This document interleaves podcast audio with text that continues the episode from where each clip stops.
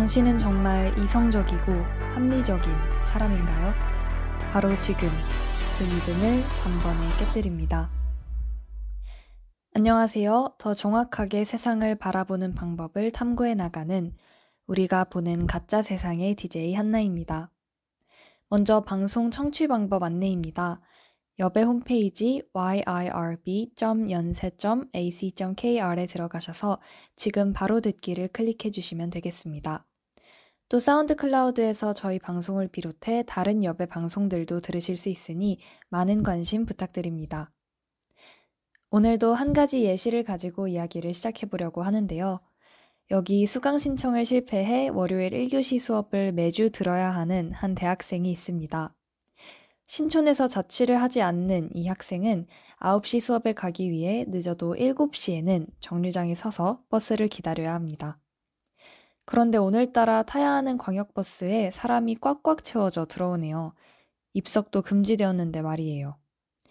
눈앞에서 버스를 다섯 대나 보내고 겨우 탔는데 설상가상으로 비가 오기 시작해 평소보다 길까지 막힙니다. 버스에서 내리자마자 열심히 뛰는데 하필 이 수업은 대우관에서 열리는 수업이었어요. 언덕을 뛰어 강의실에 도착했는데 20분 지각을 하고 말았습니다. 오늘은 정말 늦을 수밖에 없는 상황이었지. 20분밖에 늦지 않은 게 어디야. 라고 생각해요. 그런데 이때 이 모습을 본 강의실의 다른 학생은 참 게으른 사람인데 또 늦잠 자서 늦었겠지. 라고 생각합니다. 내가 지각하면 차가 막혀서, 비가 와서, 등등 이것저것 이유를 갖다 대며 합리화하고 다른 사람이 지각하면 쉽게 게으른 사람이라고 판단하게 되는 심리. 내가 시험을 못 보면 그 시험이 유독 어려워서 그랬던 거고 다른 사람이 시험을 망치면 그건 공부를 충분히 하지 않았기 때문이라고 생각하는 심리. 특정 사람들에게만 나타나는 것이 아니라 모두 한 번쯤은 가져봤을 법한 생각인데요. 흔히 내로남불이라고도 하죠. 내가 하면 로맨스, 남이 하면 불륜. 이러한 심리적 오류를 행위자 관찰자 편향이라고 합니다. 행위자 관찰자 비대칭이라고도 하는데요. 나의 문제에 대해서는 스스로가 행위자가 되기 때문에 상황적 제약을 문제의 원인으로 돌리는 반면 다른 사람의 문제에 있어서는 내가 관찰자가 되기 때문에 상황보다는 그 사람 자체를 탓하게 된다는 거예요. 특정한 행동이 발생한 원인을 추론하는 것을 귀인, attribution이라고 하는데 귀인은 크게 내부 귀인과 외부 귀인으로 나누어져요. 내부 귀인은 사람의 내적인 요인에서 행동의 이유를 찾는 것이고 외부 귀인은 상황이나 환경과 같은 외부 요인으로부터 이유를 찾는 것을 뜻합니다. 누군가 컵을 손에서 놓쳐 떨어뜨렸을 때 늘 덜렁대는 성격 탓에 떨어뜨렸다고 보는 것은 내부 귀인. 옆 사람과 부딪혀 어쩔 수 없이 떨어뜨렸다고 보는 것은 외부 귀인이에요. 어떤 사람이 저지른 범죄에 대해 그 사람의 성격 혹은 기질 자체가 워낙에 흉악해서 그렇다고 생각하는 것은 내부귀인. 불우한 가정환경 때문이라고 생각하는 것은 외부귀인이 되겠죠. 내부귀인과 외부귀인은 각각 기질적 귀인, 상황적 귀인이라고도 합니다. 우리는 스스로에 대해서는 상황적 귀인을 하는 반면 타인에 대해서는 기질적 귀인을 하는 경향이 있어요. 이렇게 자신의 행동과 타인의 행동을 다르게 해석하는 이유는 무엇일까요? 여러 이유가 있겠지만 가장 중요한 이유는 바로 정보의 차이입니다. 내가 나의 행동을 설명할 수 있는 이유, 즉 정보는 충분하지만 타인의 행동에 대한 정보는 상대적으로 부족하죠. 내가 지각을 했다면 입석 금지 정책, 비 오는 날씨, 막히는 도로와 같이 이를 설명할 수 있는 이유가 차고 넘칩니다. 반면 다른 사람이 지각을 했을 때는 그 상황을 자세히 알 수 없기에 당장 눈에 보이는 그 사람 자체에게서 지각의 원인을 찾는다는 거예요. 이러한 행위자 관찰자 편향은 기본적 귀인 오류의 연장선상에 있는데요. 기본적 귀인 오류는 사람의 행동에 대한 여러 원인 요소를 무시하고 단지 행위자의 내적 특성만을 탓하는 오류를 이야기해요. 만약 우리가 운전을 해서 어딘가로 가고 있는데 누군가 깜빡이도 키지 않고 급히 앞으로 끼어든다고 해봅시다. 이 상황에서 어떤 생각이 들까요? 저 사람은 다른 사람의 안전 따위는 생각하지도 않는 이기적인 사람이라고 쉽게 판단하게 될 가능성이 높습니다. 사실 그 운전자는 평소에 다른 차 앞에 절대 급하게 끼어드는 일이 없고 타인의 안전도 아주 많이 신경 쓰지만 딱 그날만 어린 아들의 고열로 인해 정신없이 병원에 향하고 있었는데 말이에요. 어떤가요? 인정하기 그리 달갑지는 않을 수 있지만 다들 이렇게 생각해 본 경험이 한 번씩은 있지 않으신가요? 이러한 편향은 귀인 오류 중에서도 너무나도 흔히 관찰할 수 있는 편향이기에 기본적 귀인 오류라고 불립니다. 이렇게 기본적 귀인 오류 그리고 행위자 관찰자 편향에 대해 살펴보았는데요.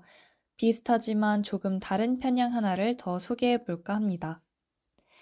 취업에 성공하면 내 실력 덕분이라고 생각하고 실패하면 세상이 공정하지 못한 탓이라고 생각하는 경향. 이것을 이기적 편향 혹은 자기 본의적 편향이라고 불러요. 나에게 일어난 부정적인 결과에 대해서는 상황적 요인으로 돌리는 반면, 긍정적인 결과에 대해서는 자신의 내부적 요인으로 돌리게 되는 거죠. 쉽게 말해 자신에게 유리하게 사고하는 경향이 우리 모두에게 있다는 겁니다. 앞서 살펴본 기본적 귀인 오류와 행위자 관찰자 편향은 사건의 긍정성이나 부정성에 상관없이 포괄적으로 적용되는 반면 이기적 편향은 사건의 긍정성, 부정성 여부에 따라 각기 다른 설명 방식을 취한다는 차이가 있습니다. 좋은 건 자기 잘난 탓, 나쁜 건 세상 탓. 일종의 자기 합리화죠. 이러한 이기적 편향이 집단 차원으로 드러나는 경우도 있는데요. 이를 내 집단 중심주의 혹은 집단 본의적 편향이라고 합니다. 한 실험에서 프린스턴 대학교와 다트머스 대학교의 미식 축구 경기 영상을 두 학교 학생들에게 보여주며 관전평을 쓰라고 했더니요. 프린스턴 학생들이 다트머스 선수들이 한 반칙의 횟수를 다트머스 학생들보다 무려 3배나 더 많이 발견했다고 해요. 이런 이기적 편향이 존재한다는 것을 인지하는 건 상당히 중요합니다. 계속해서 실패의 원인을 외부적 이유에만 돌린다면 실수로부터 배울 수 없고 이후에 같은 실수를 또 반복하게 될 확률이 높아요. 물론 모든 실패에 있어서 다 내 탓이야 라고 무작정 자책하라는 것이 절대 아닙니다. 하지만 객관적으로 상황을 바라보며 분석해 볼 필요성이 분명히 있다는 거예요. 기본적 귀인 오류, 행위자 관찰자 편향도 마찬가지입니다. 누구나 범할 수 있는 오류지만 그렇다고 해서 알면서도 방치해서는 안 되겠죠. 어떻게 해야 이런 오류로부터 조금이나마 자유로워질 수 있을까요? 가장 첫 단계는 나도 얼마든지 이런 오류를 저지를 수 있다는 사실을 인정하는 것입니다. 그리고 가능한 한 정확한 평가를 하려고 노력하는 거예요. 다른 사람에게 어떤 문제가 발생했을 때 바로 그 사람의 능력이나 노력이 부족하다고 치부하기보다는 한 발짝 물러서서 다른 이유는 없었을지 생각해 보는 겁니다. 이 사람에게도 이렇게 할 수밖에 없었던 어떤 이유가 있진 않았을까? 내가 같은 문제를 만들었다면 어떤 이유로 그랬을까? 하면서 말이에요. 역지사지. 다른 사람의 처지에서 생각해라. 어릴 때부터 지겹게 들어오셨다고요? 저도 그랬었는데요. 전 사실 고등학생이 되고 나서야 진정한 의미의 역지사지를 조금씩 실천하기 시작했던 것 같아요. 3년 동안 기숙사 생활을 하면서 친구들과 크고 작은 생각의 차이를 자주 경험했었거든요. 그때마다 이 친구는 왜 이런 행동을 한 거지? 사실은 나였어도 같은 행동을 하진 않았을까? 생각하다 보니 자연스레 다른 사람을 조금 더 잘 이해할 수 있게 되었습니다. 아직도 저는 원만한 인간관계를 유지하기 위해 필요한 가장 중요한 태도가 이 역지사지라고 생각해요. 여러분도 일상 속에서 나도 모르게 범하고 있던 생각의 오류를 발견해보고 차근차근 고쳐나가보는 건 어떨까요? 대단한 무언가를 하지 않아도 내가 항상 합리적이지 않다 라는 사실을 알게 되는 것만으로도 큰 변화가 있을 거예요. 그러다 보면 결국 그동안 봤던 가짜 세상이 아닌 진짜 세상에 한 걸음 더 가까워질 것이라고 전 믿습니다.